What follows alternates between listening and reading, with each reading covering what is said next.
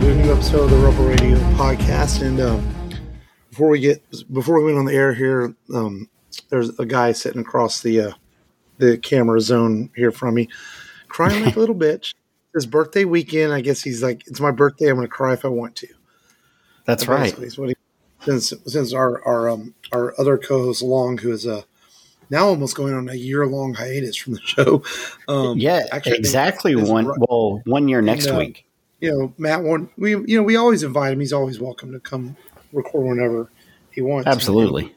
Matt invited him to come on his birthday show, and and I guess Long decided uh, he wasn't joining us. So so Matt was boohooing that his uh, his Asian brother wasn't joining him, and you know, so I This I is true. him, crying like a bitch. I I invited him. I put together a little you know goodie bag for him. You know, we're gonna you know stay after the show and and karaoke Bryan Adams. Uh, everything I do. Uh, Wow. and now he's not here. He's not here for that. Um, It was a hit single. You know, it's a massively hit single, actually. and greatest Um, love song ever, possibly. Uh, I don't know about that. Top ten. Top ten. Maybe top ten. would say top ten. I mean, I'm kind of partial to George Strait's "Cross My Heart," but you know, Ooh, yeah, I mean, yeah, to top yeah. that.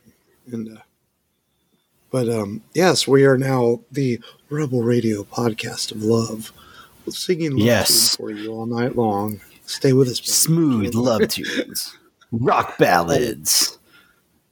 Man, I was a. I got told, you know, one time a long time ago, when we were doing um the show as a uh, as a radio show.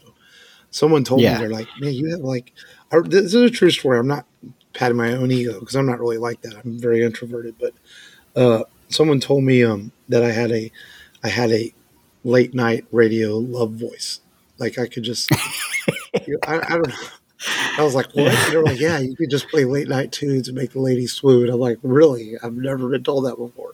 This was told to me from a, a, a woman a long time ago. And um, I was like, okay, sure. Never thought of it that way. Because I honestly, when I She, she loved your voice, man. I listen to the shows. I, I hate the fucking way I sound sometimes, and I rarely listen to our own episodes. I, I used to quite often, but it was more out of um, to see what we could improve on. But now, I, Yeah. in the last in the last few years, I think we've got such a good flow of the show. I don't feel the need to listen as much anymore to myself. Yeah, Um, and and then I'm just uh, hard on myself, anyways. Like I said that, I sound fucking stupid, you know. But it is what it is. But then sometimes I get told, like a, a friend of our, a friend of a friend of mine that listens to the show. Um, let's just say we got called perverts for last week's episode. But you know what? I'm not fucking apologizing for it. You know, I will stand by my. Uh, beliefs that seeing Jennifer Lawrence naked was worth every fucking second. there you go. That's Yeah. sta- stick by it, man. You know, don't a- don't change for anybody. And if I'm a pervert for that, well, god dang it, you know, Yeah, don't I'm don't let man. I'm a man, Yeah. baby. You know, don't let anybody else ruin your day. Ruin it yourself. Be a man. right. You know, I'm not Yeah. going to be stuck in this politically correct cancel world and say that I can't say Jennifer Lawrence has a nice pair of tits. You know, I'm going to say it. That's- I feel like That's that's American, dude. that's, that's- right. You know, That's what America's all about. fuck all this. Fuck all this 2023 cancel culture woke shit. Yeah. If you want to watch, you know, Jennifer Lawrence naked punching, you know, people in the, in the vagina. yeah, getting punched in the vag. Yeah, I'm going to fucking watch it. Kinda, exactly. I'm not going to apologize for it. But um, happy birthday, brother. You know, Thank you, Um, sir. Thank you. You know, you've another year's gone by. You grew another pube. You know, and uh, Just one more. Yeah. you know, but man, I um, I'm gonna since, since we are we're, we're doing a love connection day, I am gonna on publicly air this. You know that man, but you know, I am, you know, known you almost 20 years now, and you've, you know, you've gone from being a kid to a bigger kid. Yeah. But, yeah. Just a but- but bigger kid. Just being a great father and a great friend, and uh, you know, and I'm I'm proud of you, and and uh, so happy birthday, man. Thank you, Mark. I appreciate it, man. wishing each other. You you uh, you and your family, you know, mean a lot to me, and you know, you've done a lot for me. So I uh, do appreciate everything you do. So Everything I do, I do it for you. How about that? And Bryan Adams working in Bryan Adams again, right there. yeah, man, you know, but but yeah, man. So another year's gone by, man. It seems like we were just doing birthday movies, and we just did mine last month, and now yours, and it's like, um, yeah, man. You're talking about the radio show. It's like, wow, it, it, really has been. I was 18 years old, and you know, it was damn near 20 years. Yeah, you know, we're, we're and you're right. Uh, we're gonna hit the 10th anniversary of the podcast version next year. Um, you know, so it's uh, it's been quite a ride, man. We've had a, a lot of adventures together. There'll be a lot of reminiscing, I think, here in this next uh, few months as we get close to that 10 year anniversary of the podcast. And, uh, oh yeah, that's going to be epic. I mean, you know, we've it's taken us many adventures doing, it. and we just did this show for fun. We had no idea where we were going with it. We didn't even know if we'd make it past a few episodes, and uh, here yeah. we are at three thirty six or something. I don't know. No, we're past that three eighty. Yeah, three eighty. No, three, three seventy. Three sixty something. Three sixty four. Yeah, I know we're almost at three seventy. I think this is three sixty four. So yeah, and uh, but uh, yeah, three. This is episode three sixty four. So man, it's like wow, and uh, we're we're just chugging along. And, time flies when you're having fun, dude. Yeah, no, it is. It's a good time every week to get a get a um, get together and talk movies and, and pop culture and stuff. And uh, and uh, you know, it's funny that I by accident, not because I thought maybe Long was going to be on the show this this week with um with the one of Vudu's five dollar sales. I Wyatt was looking at with me, and you know he loves he's eight years old and he loves Godzilla. So mm-hmm. we, we bought we bought Godzilla 2000 for five bucks, and uh, we watched it. Oh, not bad. It's um, you know that was the reboot that happened in 1999 um, when TriStar had planned on you know a big trilogy for Godzilla's. Yeah, with you know, Broderick, right? Yeah. Well, they had another. When the Broderick one failed, they had another trilogy planned. Um, as a backup. And uh, but it looked like the powers that be at TriStar weren't going to make it happen because of the failure of the Broderick film. Um, okay. So part of their deal was getting the rights of Godzilla was that they had to help co-finance the next film with a Toho, Toho. and um, so Godzilla 2000 or Godzilla Millennium, as some people call it, to launch the Millennium era, was a co-production. Um, it's still very much Japanese production, but you can tell there's a little more money involved in it. There's a lot of CGI mm-hmm. shots. There's still a lot of man in the suit shots, but there's a ton of action. They definitely up the ante to have a lot more action instead of uh, so much social commentaries and expositions in it. Um, yeah, and there's, but it's also really weird, just like that kind of era was, like with the fairies and stuff. There's like a weird alien space probe that comes out of the water and it turns into like a Godzilla like clone that he fights. oh, very, very, weird. It still has that really strange Japanese bizarre culture stuff in it that like you just kind of go with it as an American viewer. You're just like, okay, whatever. I'm just gonna watch it. Um, like I've seen it all. yeah, it, it's a fun watch though, you know, and it rebooted Godzilla, and I, and I guess they they Toho decided to reboot it when the TriStar um, era fell apart because they wanted to have you know Godzilla films ready for the 50th anniversary and all that. Yeah, and um, so, um, but it, it's a fun, you know, it, it, was it was a cool little watch. I mean, you know, and uh, some really uh, good cin- uh, good cinematography work I thought in it for a Godzilla film. I was like, man, there's some pretty impressive shots in this movie as far as camera work and, and things. Um, so you know, it's not one of the better Godzilla films I would say from that era, but uh, but it's still definitely entertaining and very watchable. Um, and I kind of watched. It's weird. I watched the trailer before it, and it has that very late '90s trailer feel. Um, just like the movie we're doing today very much like you can watch this movie and go, when was this made? And someone's easily going to guess, oh, like 90 something, you know? And that's kind yeah. of the trailer for Godzilla 2000 felt. Um, but it was, it was a fun watch. Um, other than that, man, I, uh, I uh, haven't watched, I didn't watch a lot this week because I've uh, just, I don't know, I had things to do. Um, I did watch Ahsoka, which you know we'll talk about in a minute. And uh, God, yeah. for some reason, I feel like there was something else I fucking watched. Oh, I mean, I did watch Indiana Jones again, but I talked about that last week. But I literally watched it again since last week. I'm like, you know, let's more time. I'm gonna watch it again. Really, the more it's one of those movies that I'm liking it more with each viewing. I think I'm appreciating the pacing of it. I'm appreciating the story it tells. It does have good pacing. And uh, the first time I watched it, you know, you're letting go of one of your favorite characters of all time, so it's a lot to take in. and the more I watch it, I realize how much there is to take in and how much I really enjoy it. Um, and I'm really liking it more and more with each viewing. Uh, what did you watch this week before we talk about Ahsoka?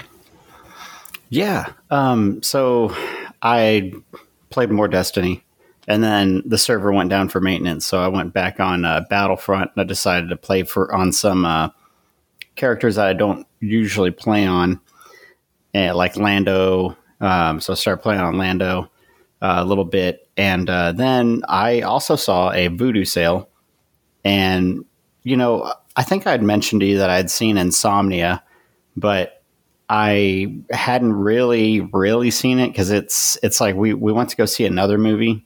I was in high school, uh, and I got dropped off at the theater, and me and the girl that I was dating at the time, uh, she, uh, you know, we watched a movie, and then we're like, hey, you know, let's see what other movie we can kind of, you know, see a little bit of. And so it's kind of what you did as a teenager. You're like, mm, you know, see if I can walk into this theater across from this We've one. And- Oh yeah. So Insomnia was up there and it was supposed to be, you know, this big film and, you know, it looked enticing. So went in there and we were watching it. And I remember seeing uh, Pacino chase Robin Williams across a bunch of logs and stuff. And it's really all I remember from it. And I know it was about a murder case. It's my least favorite But- in all the films. Yeah, it's uh, it Hilary. Sw- it's got an odd cast. Hilary Swank. so uh, slow too. It does, and I man, it, it's okay at the beginning. Um, it's got, I think it's good in the beginning. In the middle, you know, it's it's missing something in the middle. Uh, the the pacing's off. It goes into like this research mode thing and this kind of like cat and mouse thing where Robin Williams is like, "Oh, I saw that you shot your partner. What should we do? You know, you don't want me to tell on you." And so, you know, then you find out he recorded their conversation and assumingly, I guess Pacino's not going to go after him, and he's going to let this kid take the fall for this murder, uh, this other suspect instead of Robin Williams. And then at the end, it all builds up uh, to where Hilary Swank is now going to be a victim of Robin Williams, and Pacino's got to go in there and say, "Say hello to my little friend," you know. Whatever happened to Hilary And uh, I don't know. After Million Dollar Baby, I don't know what she did. Oh, it's kind of disappeared. Well, there there was a a horror movie that she starred in, and I wa- I remember watching it, but it was kind of one of those throwaway horror movies. They marketed it pretty good. It looked good, and then you went and saw it, and you're like, oh, this is just a one watch kind of deal.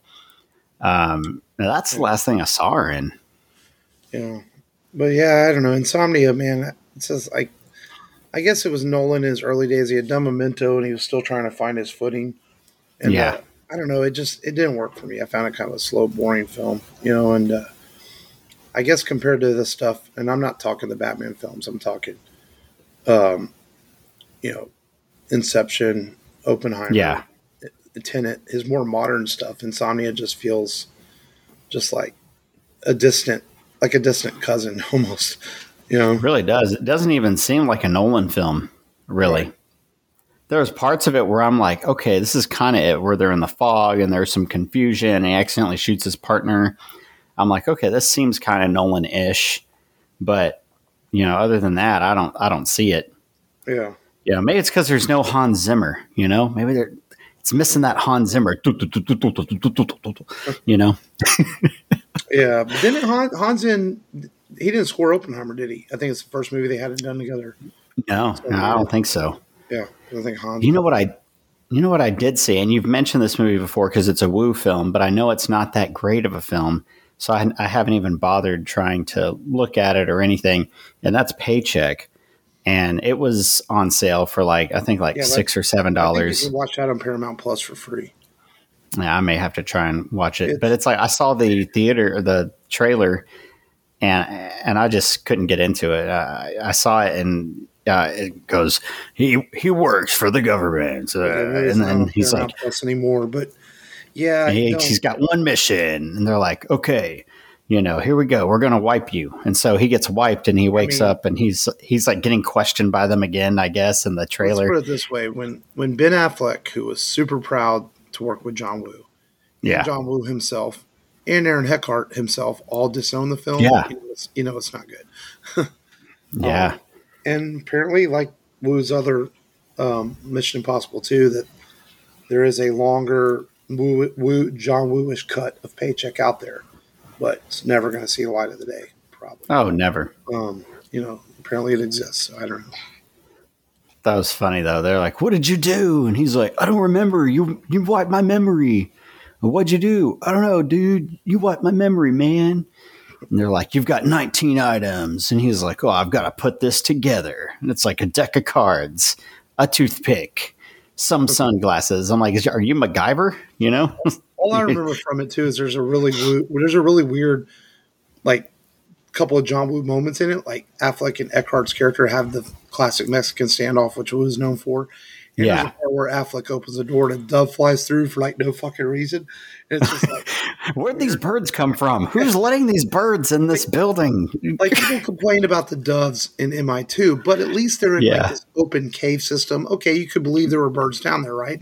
Exactly. The scene, in the, the scene that happens in Paycheck, you're like, you're literally like, wait, what? Why is there a Every time he opens a bathroom stall, these birds go everywhere. Oh man, such a shame. I remember hearing about that movie and being, oh Ben Affleck, you know Uma Thurman. I was like, okay, John Woo, okay, and then it comes out I, and I saw it. I'm just like, okay, no, this this is not good.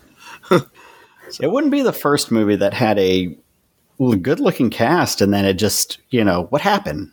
Like, what, what happened, man? You know? But it's that's how Hollywood is sometimes, you know? Yeah. You it looks good up front and then you start opening it up and it's like kind of a can of worms. Not to Woo's fault. I think, you know, a lot of times here, obviously, talked about it many times, studio interfered a lot, just like they do with a lot of other directors. that, it's the film that made him leave America and go back to Hong Kong. Damn. Fucking Batfleck. messed with No, so much. And, and now apparently he's got a new film coming out for American audiences, which was supposed to be out this December, but I haven't heard any promotion for it, so don't know if it's coming or not. Hmm. We will see. Other than that, just like you, Ahsoka.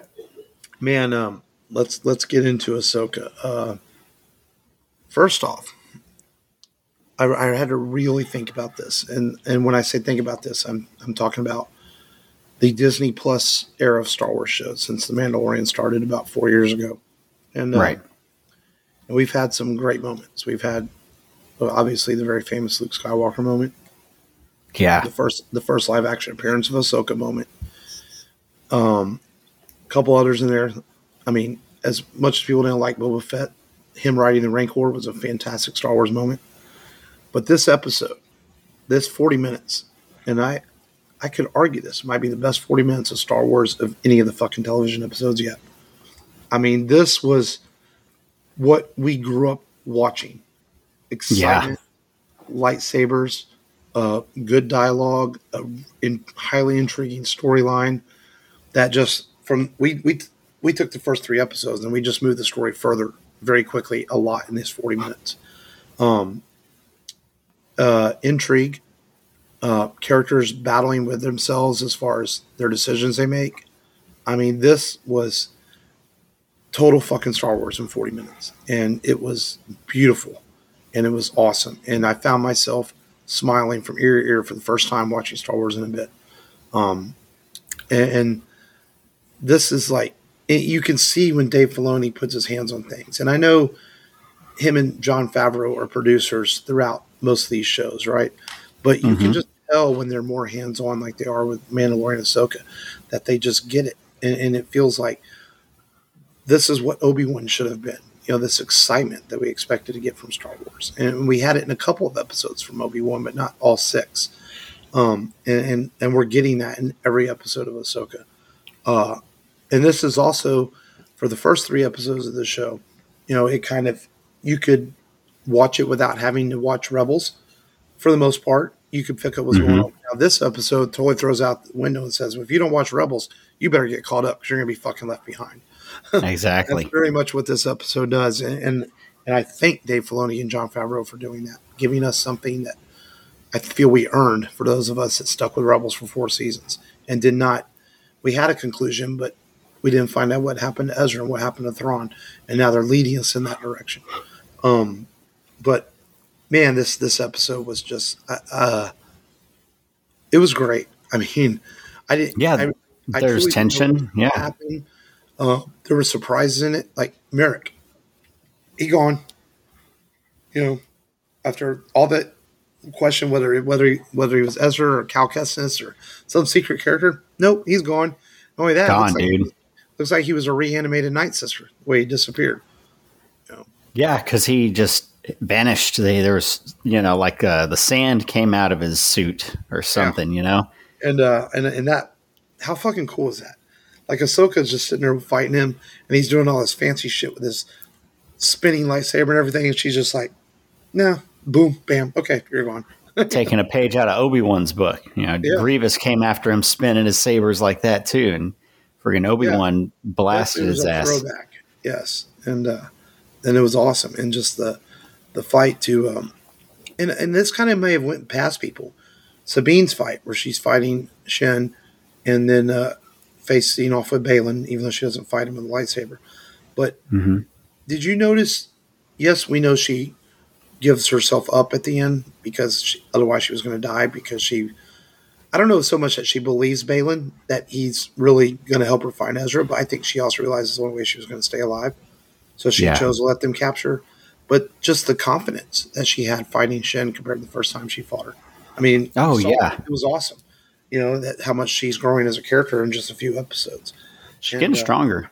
Yeah, and and it, it was just it was great. And then you know, Ahsoka, of course, gets thrown off a cliff by Baylan and seemingly left for for possibly death. But then we have a um, a major ending that I guess in some ways it was a, ex- unexpected, but if people watched the internet, they knew that the rumors were that this character was going to appear in this show.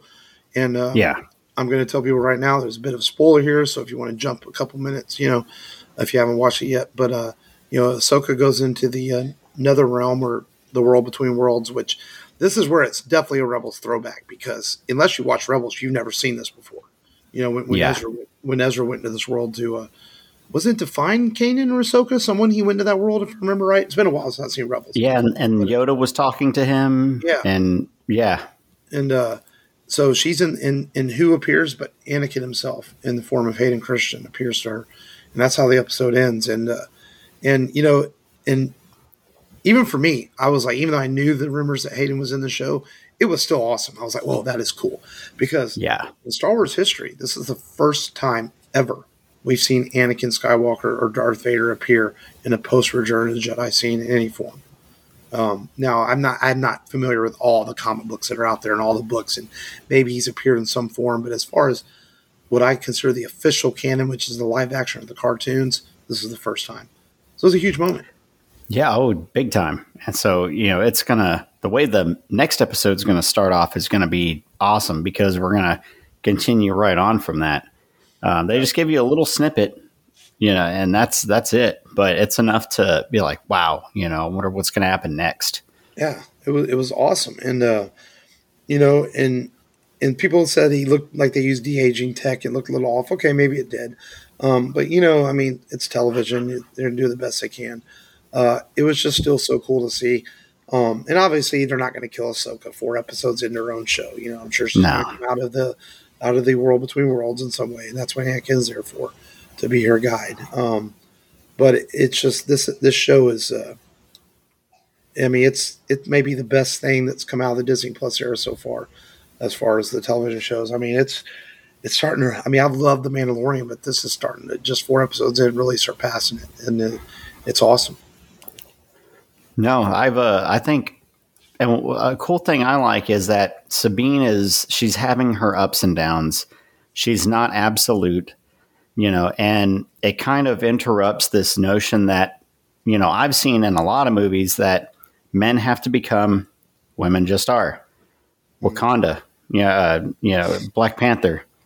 Um, he he had to become Chadwick Boseman had to become the Black Panther. Shuri just was Black Panther. She create she was able to create a synthetic, uh, and then She Hulk. She just becomes Rey. She just is. you know, and it's it's just okay. You know, they're further along than their predecessor right off the bat. You know, Luke could only use the Force to to fly very well. Rey, man, she can go toe to toe with a person who was trained by Luke right off the bat. So it's it's really refreshing to see a more realistic take on a character that you know hey you know she's not going to get it right off the bat. And even though she's got previous training that she didn't really follow up on you know she's continuing it and she's showing that you know hey she still has some growth potential and she's growing right in front of you just like you saw Luke grow from you know yeah from from the movies he starred in and how cool was it to see her in her Mandalorian armor and, and shooting things up, doing using her Mandalorian? That was cool. I had to do a double take. I was like, "What the heck?" badass. Yeah. Uh huh. It reminded me of that that episode with Rebels. Uh, whenever she was uh, trying to, when she, who is she fighting? Is she going against Ahsoka and trying to use uh, her her her bounty hunter gear, yeah. and she was getting bested. And she's like, sometimes there's no I think she gets basically in a in a you know in so many words. There's no replacement really for using the force. There's so there's only so far that those bounty hunter uh, gadgets are going to get you. Right. She was trying to use the grappling hook and stuff like that, and the the bolos and stuff like that. Mm. So it was cool to see that again. Another another callback. Yeah. No, it, it's it's really good stuff, and um, you know I am I'm it's a little sad we're already halfway through, only four more to go. But uh, yeah, but you know, because because now we go into the unknown space because we really don't know what's next. I mean, we know the Bad Batch season three is coming. We know Skeleton Crew is coming, but with all these strikes and stuff, we don't know when it's coming.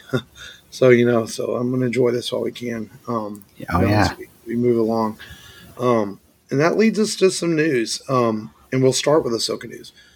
If you want to see season episode five on the big screen, there are certain cities and areas that are having big cinematic screenings of this. Um, now, me personally, I don't think I'm going to go pay 12 bucks to watch something I can watch at home. Um, you know, but mm-hmm. if you're interested in that in your area on Tuesday night, they're having the screenings of episode five of Ahsoka in, in limited theaters. Um, and it is the only, it is the other episode besides the premiere that's directed by Dave Filoni. So, um, we'll see what happens when it comes out this, uh, Tuesday night, I will be watching it comfortably on my couch on my television about 8.15 like I've been doing. And I'm okay with that. And uh, so we had some um, a new trailer this week for Godzilla Minus One. And uh, man, shit, that looks badass. That's all I'm going to say. Even I showed, I was on earlier about watching Godzilla 2000 and I showed the trailer to Wyatt. Even he was like, man, that looks intense, Dad. I was like, yeah, it does. Um, and I asked him, I said, Do you want to go see it even if you have to read it if there's no English sub? He goes, Oh, yeah, I want to see it anyway. I'll just watch the action if I can't keep up without reading. But that boy reads just fine. I'm sure he'll be fine. Yeah. Um, yeah. But, uh, but yeah, and it's going to be have a nationwide theatrical release in, in December. I think it's the first of December. Um, Godzilla minus one is going to come out. So, and we're going to have Godzilla minus one in December and Godzilla versus Kong in April. Um, so lots of Godzilla action for Godzilla fans in the next uh, eight months. Yeah, no, it, the trailers look awesome, man. It, it looks like a, a, horror movie. Looks like mass hysteria. Yeah, I feel like like Toho felt damn near entertaining. Well, I think Toho felt like you know the the American films have been pretty successful since the new reboot in 2014, and uh, they're like, okay, we got to step up our game. This is what Godzilla fans are looking for. You know, high, well done CGI, well done action. Um, you're in 2023. The man in the suit isn't going to cut it and the bad CGI from Shin Godzilla is not going to cut it anymore either. Yeah, you, you, you've got to step up your game if you're uh, if you're um, Toho, and that's that's what it looks like they're doing. Uh, were you a fan of Disney's Gargoyles back in the day? Yes, yeah, I remember Lexington and um, and man, I remember Lexington, the small gargoyle. I forget yeah. the, the lead one, but yeah, they always had the little cop mm-hmm. chick that was friends with them and stuff. It was good stuff. I mean, you can watch it on Disney Plus shows on there, but the uh, the very popular and very hard to find Super Nintendo game is getting a remaster. It's going to be out on PlayStation Four and up system, so Xbox One, Xbox Series X, all those. It's going to be available on. Um, nice. It's going to be out October nineteenth, so just around the corner. Anybody wants to buy a remastered version of the uh, Gargoyles video game, and um, Okay, man, this is uh, something that has long been a, a topic of ours the, the Crow remake starring uh, Skarsgård. Oh, yeah. From John Wick 4 and, and Pennywise. Uh, you know, apparently the movie's already shot. Um, I didn't realize this, and they was just looking for a distributor. So, ha- so it had financing from a studio, but yet didn't have a distributor. I guess Lionsgate has picked this up. They're going to release it sometime in 2024. It's directed by Rupert Sanders, who's best known for his Snow White and the Huntsman movie and the Ghost in the Shell live action version. Um, you know, I have the Brandon Lee movie is just very, very special to me, and I know to you too. To a lot of people. And uh, I feel like, you know, you have to be very careful with this not to step on Brandon's legacy. And I've said this before in the show. I think if you're going to make a Crow remake and you make it a lot like the comic book, uh, hyper realistic, straight from the pages, it could work. Because as much as I love the 1994 film, it's not just like the comic book. It takes a lot of liberties, but it still tells the story. Right. Um, so we'll see. But then I look at the IMDb cast list and I see character names that already don't match the comics. So that gets me right away going, what are they doing? You know, what, what is this movie? Um, it's like another City of Angels or what? So I'll hold judgment till I see some footage and maybe see what it says. Maybe it'll surprise us, but I um just don't feel like it needs to be made. It's been, I mean, the remake's been cursed going back to 2008. They've been trying to get this thing made, and it's never had any luck. So it just feels like it's just something that just needed to be left alone. Uh, we all know the film has been cursed since it was originally made with the death of Brandon Lee and some of the other injuries they had on set. And uh, it's just such a special story that was told by James O'Barr from his heart and from his own personal losses. And the movie became a special thing because of Brandon Lee. It just feels like leave it alone. Let it be what it is and the legacy it has. But exactly. The remake will be out in 2024. Um, you know, they announced got some DC news. You know, they announced that this they're going to animate Crisis on Infinite Earths, one of the most popular stories of all time by Marv Wolfman and the late great George Perez. And uh, now it appears it could be a trilogy of films. They haven't officially announced this yet, but they've they've gone to animating it, and the story is so big that they can't. And I thought this originally, I was like, "There's no way they can do this one movie." Um, but according to some copyright notices that have come out and some uh, casting call sheets for voice casting, that is showing up listed as three different things, and there's no official word yet, but it looks like we might be getting a trilogy of Crisis on Infinite Earths films from the animated. Wow. Movies. And the DC animated movies have not been as good lately, but uh, I hope that the powers that be know the strength of this story and how popular it is, and surely they're going to bring this to the screen um, in properly told versions. You know, I would I would think if you're the DC animators, you got to do yeah. Crisis on Infinite Earths the right way. I mean, they they've done. I mean, they did the uh, the Superman Death of Superman in in two different movies. So well. yeah, it Batman, was done well. Batman the Long Halloween was done well. Yes. Um, Hush was done well, even though I felt Hush could have probably been two films. It felt a little rushed at time, but it was still good. Um, but yeah, this is definitely one that they need to uh, take their time with and do it right. Because uh, it's something that I'm excited for, and I hope it's good. And then lastly, um, annual Batman Day is on September uh, 16th, uh, next Saturday. And okay. something that they started a few years ago, and you can go to your local comic stores. You got free comic books they're giving away, and there's a couple new graphic novels will be out for sale that day. And if you want, you know, we talked some Christopher Nolan earlier. His Christopher Nolan's trilogy will be in some theaters that day. Um, I don't think you have to go see it as a trilogy. I think you can go see any one of the movies if you wanted to. You want to go see Batman Begins or The Dark Knight or The Dark Knight Rises and catch them mm-hmm. on the big screen again. They'll be uh, playing in theaters that uh, that Saturday the 16th, and um, HBO Max will be spotlighting all their uh, Batman stuff they have on when you log into your Max account that day. Um, so, you know, Batman, my favorite superhero of all time. So I'm down with Batman Day. I think it's cool. Heck yeah, dude. Why not? Be in, probably not gonna be in town that day to go visit a comic book shop, just like I wasn't last year either on Batman Day. But it is what it is. so no free comics for me, but that's okay. I got lots of cool shit. Um, that's it, man. A lot more news today than some weeks. The news has been yeah. I dug deep into the hole this week, and I brought some news. And, uh, it, so it had definitely been a little shallow, you know, shallow. for sure. Yeah, it's, yeah, it's bad when you're going through the news sites and they're reporting on the latest issue of Blue Beetle is has a surprising. Okay, you're you're doing comic book shop news, which tells me movie and television news is slow. yeah, because they're no one's ever reported on an issue of a comic unless it's like a major event, you know. But um, and no disrespect to Blue Beetle, all good there. So, um, so the, let's get to today's featured film. Um, a story that has had uh, many theatrical versions over the years, and uh, so in in the late '90s, they had decided. Uh, this was directed by Ryan Reynolds, not Ryan Reynolds. Um, Kevin Reynolds. Kevin Reynolds, Ke- yes Yeah. who, who was a hot director at the time and a friend of Kevin Costner's. And, uh, you know, they were like, Costner was red hot coming off of uh, Dance with the Wolves and some other things. They're like, well, let's make a uh, a big budget live action Robin Hood film. And they and they, they did that with Robin Hood, Prince of Thieves. And, um, you know, and, and everyone knows the story of Robin. You know, this is a movie that, you know, we always summarize the films, but I feel like we know the story of Robin. He comes back from the Crusades and his uh, lands are being taken against the evil sheriff. So he has to um, form a uh, bunch of villagers basically to fight back against the evil sheriff. And uh, by stealing from the sheriff himself and giving to the poor and encouraging the people to uh, to do just that and fight back against the uh, evil sheriff, and which is uh, played by the great. Um, oh my God! Why is his name? Sir? Alan Rickman. Alan Rickman, who is um, is probably the highlight of this film. Definitely. because he uh, he hated the script so badly, but yet he wanted he.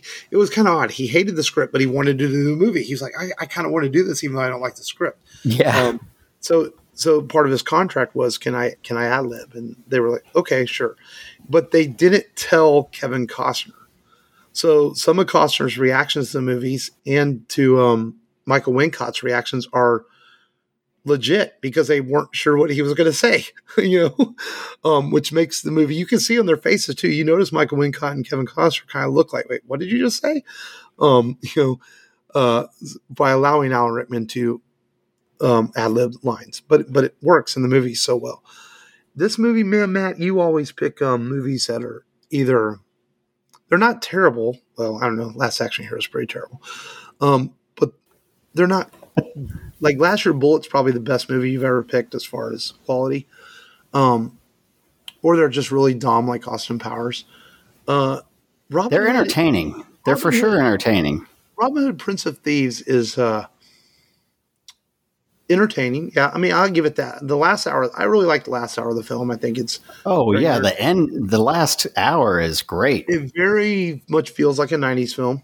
You know, this like between this and Point Break was kind of the start of the '90s action era movies that had that certain feel to them. It's hard to explain that feel. When you watch it, you know it was made in the '90s. You know, Yeah. uh, I think Yeah, you can just Pretty tell it's yeah. Yeah. I'm going to let you get into this movie for me 'cause I know it's your birthday pick. But my biggest thing with Robin Prince of Thieves is like, it's like four different types of films. It's a romance film, it's a drama, it's comedy at times, and then it's really serious at times. Like Nottingham's an evil fucking bastard who wants to kill everybody. So it's really dark and evil at times. And and that's my biggest thing with Prince of Thieves. It's like decide what movie you want to be. But that said, a lot of 90s action films were like that. Let's laugh a little bit. Let's be serious. Let's have some drama. Oh, and the good guy's are going to get the chick too. Um, Exactly.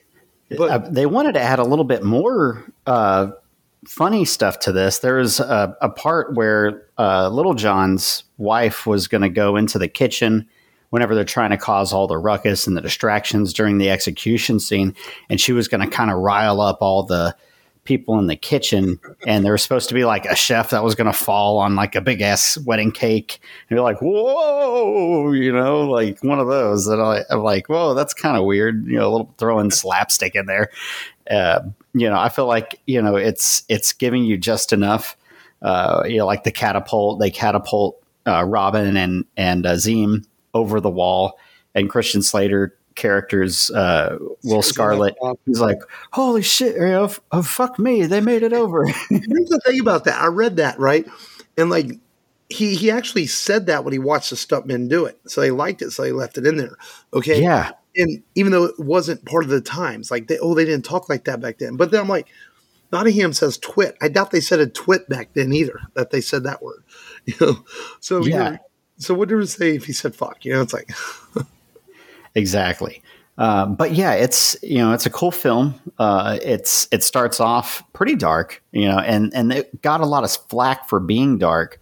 You know, it starts off you know in the Crusades, of course, and, and Robin Hood's you know in the midst of people's hands getting cut off for thievery, uh, and he escapes and he he goes back home, which his father was killed, and it's a de- dark, deathly, you know, kind of gravely looking scene with the you know, burning crosses and stuff.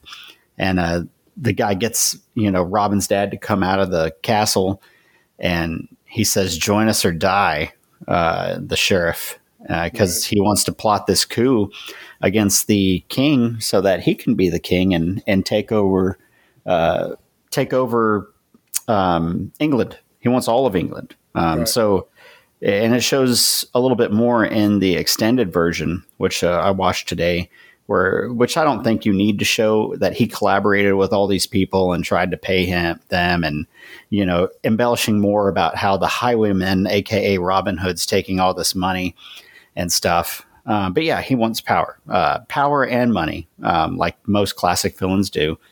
And Kevin Costner's like you know this spoiled little rich boy, I guess that becomes this leader.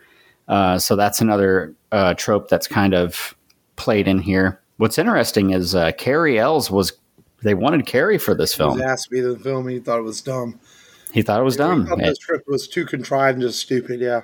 Yeah, and then the, the stupidest fucking movie I've ever seen. Yeah, he's like, you know, I want if I'm going to play a, in a stupid film, I want it to be extremely stupid. I want men in tights singing shit. Second stupidest film I've ever seen. It's the stupidest film I've ever seen. Will always be Tropic Thunder. That's oh, there you go. Yeah, and then the terrible film. Anyway, yeah, uh, and then Kristen is it Kristen Wright uh, or she uh, she played uh, the uh, princess and uh, Princess Bride. She was supposed to be Maid Marian. Patricia Arquette. No, Robin from Wright, Robin Wright Penn. Who ended up yeah, Ro- Robin Wright. Marrying, yeah, ended up marrying Sean Penn. Yeah, That's yeah. So at the time, she was Robin Wright, but yeah. yeah, she was supposed to be uh, Maid Marian. Uh, but of course, uh, instead, uh, we got Mary Elizabeth Mastrantonio. Mm-hmm. Uh, and she does a good job. I feel like she's she's you can definitely believe that she's in love with Robin. At first, she's annoyed because you know she acts like they picked up picked up from whenever they were children. But then, as you know, she realizes what he's doing well, and that, butt, and then she realizes like, okay, I love him. yeah, she's like, oh wow, that's Kevin that's Costner's ass. Yeah, you know, we have America's ass over here. I guess that was England's ass, you know, for over there.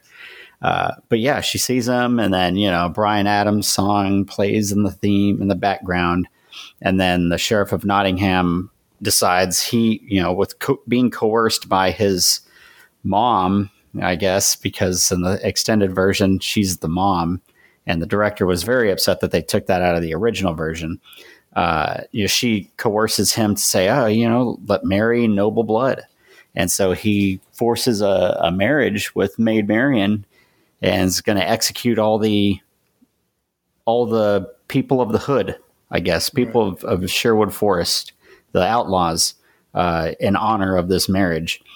And the battle for the for Sherwood is is badass. There's there's flaming arrows going everywhere. Uh, what I didn't know until I watched it like three times this week is that the stunt director, I guess he plays like almost everybody, and he just kept redressing up.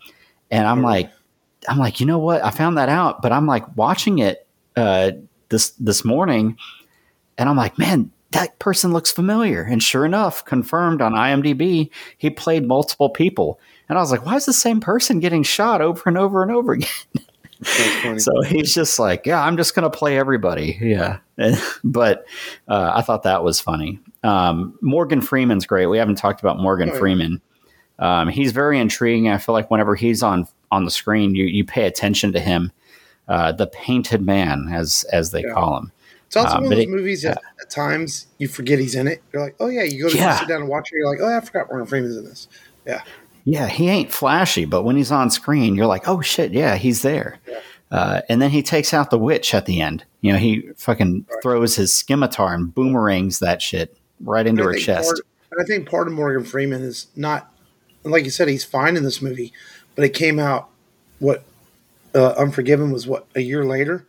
Yeah. So people remember him for Unforgiven for this era, you know, because he's so good in that movie. Oh, definitely. Yeah, it's better performance in, in Unforgiven.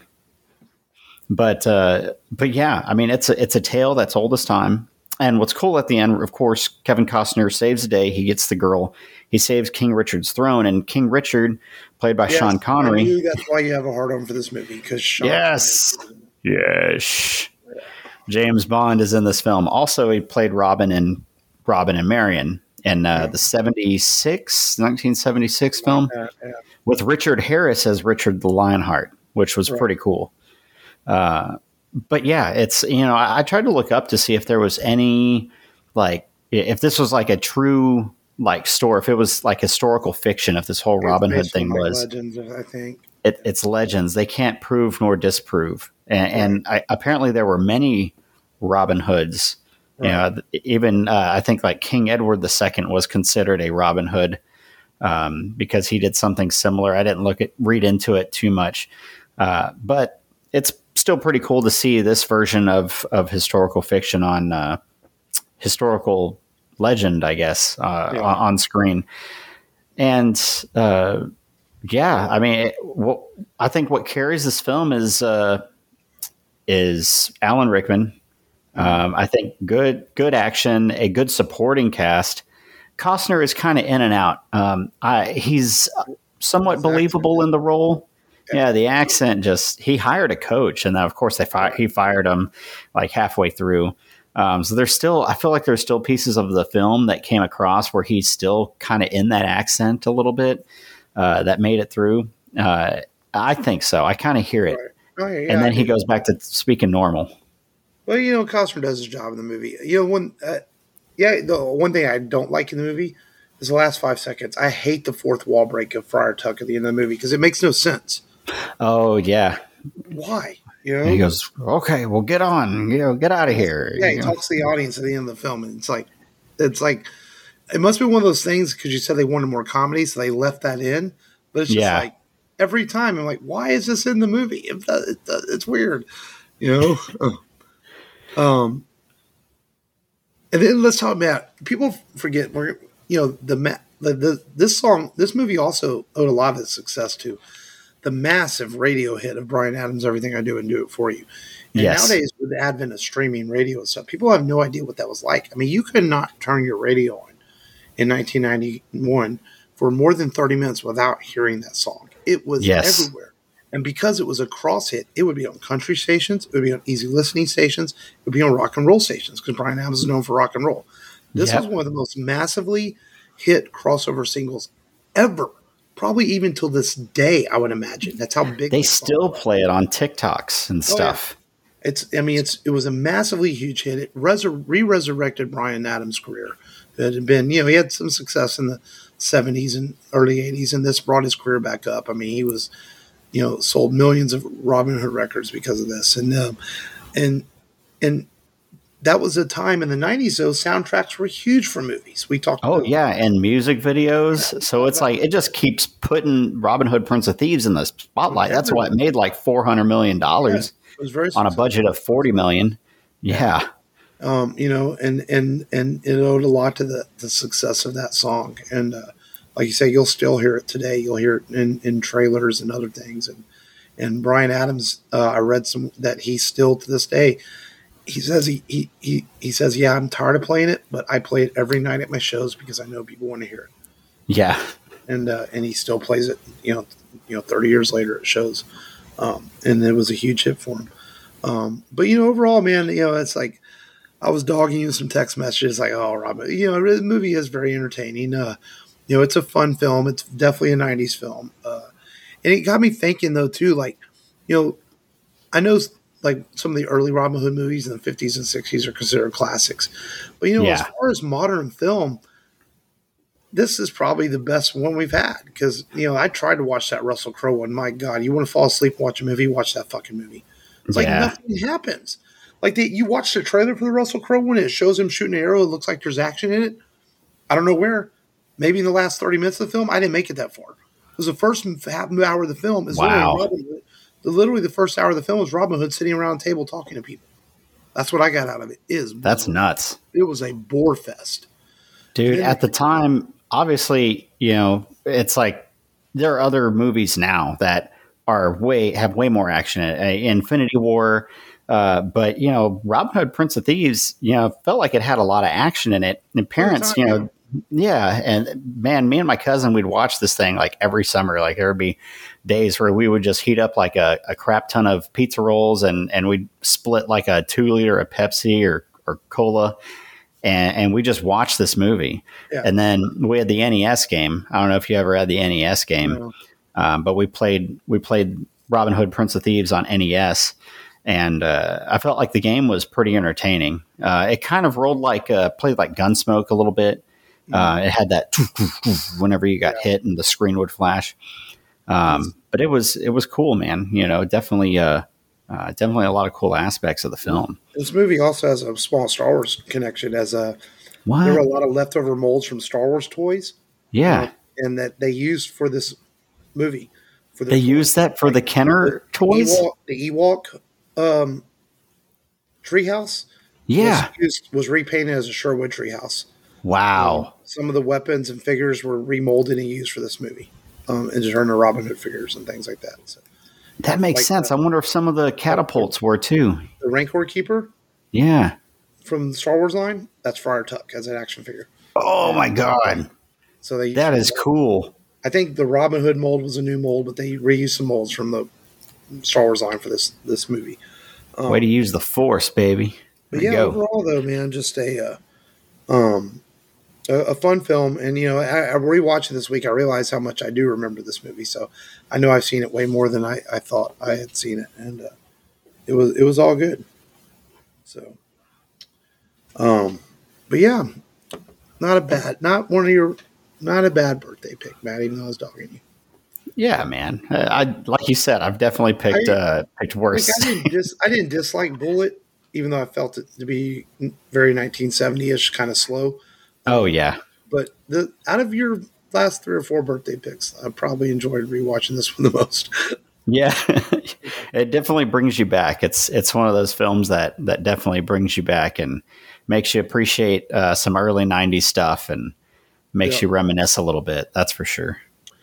yeah, for sure. Um, well, so next week we're going to uh, jump back out of the 90s and into the 2010s, and uh, this is a movie that um, it, it hit its 10th anniversary this past uh, May or so, and uh, we I just I couldn't I didn't find a good spot for it to fit in, so we're going to do it now in uh, in September, and uh, and that is these you know Star Trek right now has been uh, back in the news. It's doing really well in Paramount Plus, a lot of really popular shows, and, Yeah. and uh, I've been watching Strange New Worlds, and I really like it, and you know I'm kind of getting back into Star Trek, so so we thought we would take a look back at. Um, we're going to actually have a back-to-back J.J. Abrams week um, here in the next two weeks, and I didn't even realize that until after I put the movies down. Because we're going to do Super 8 in a couple weeks, but next week we're going to do Star Trek into the dark, into the darkness, the sequel to his 2009 uh, mega Star Trek hit reboot.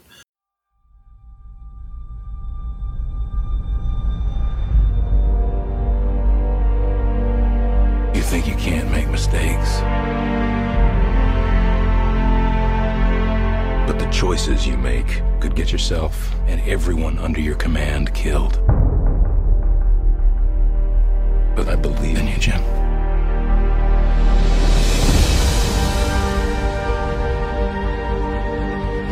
Darkness is coming. This could just be the beginning. Beginning of what? All out war. I request permission to go after him. I cannot allow you to do this. Jim, you're not actually going after this guy, are you? Let's go get this son of a bitch. You are a pawn, Kirk. Sir, there's a ship heading right for us. You can't even guarantee the safety of your own crew.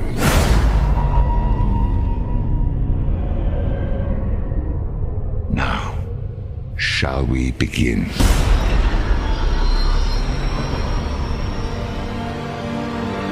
I'm sorry.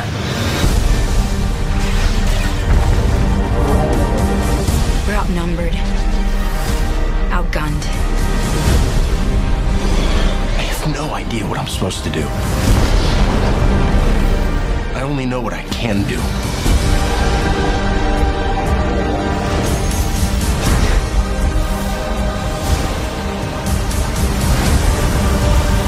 The ship's dead, Summer. She's gone. No, she's not.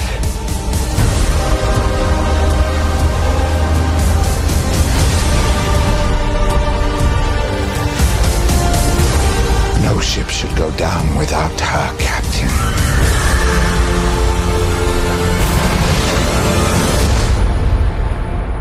I believe in you, Jim.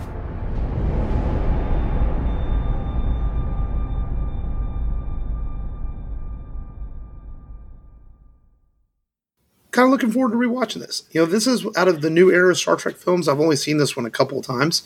Um, you know, where I've seen the 2009 one several times because I um, really like that one a lot. Uh, Yeah, it's a Oh. good one. yeah, but Into the Darkness is pretty good too. You know, it's got some great moments in it. Uh, Got a lot of violence in it. yeah, Benedict Cumberbatch playing a, a new version of Khan.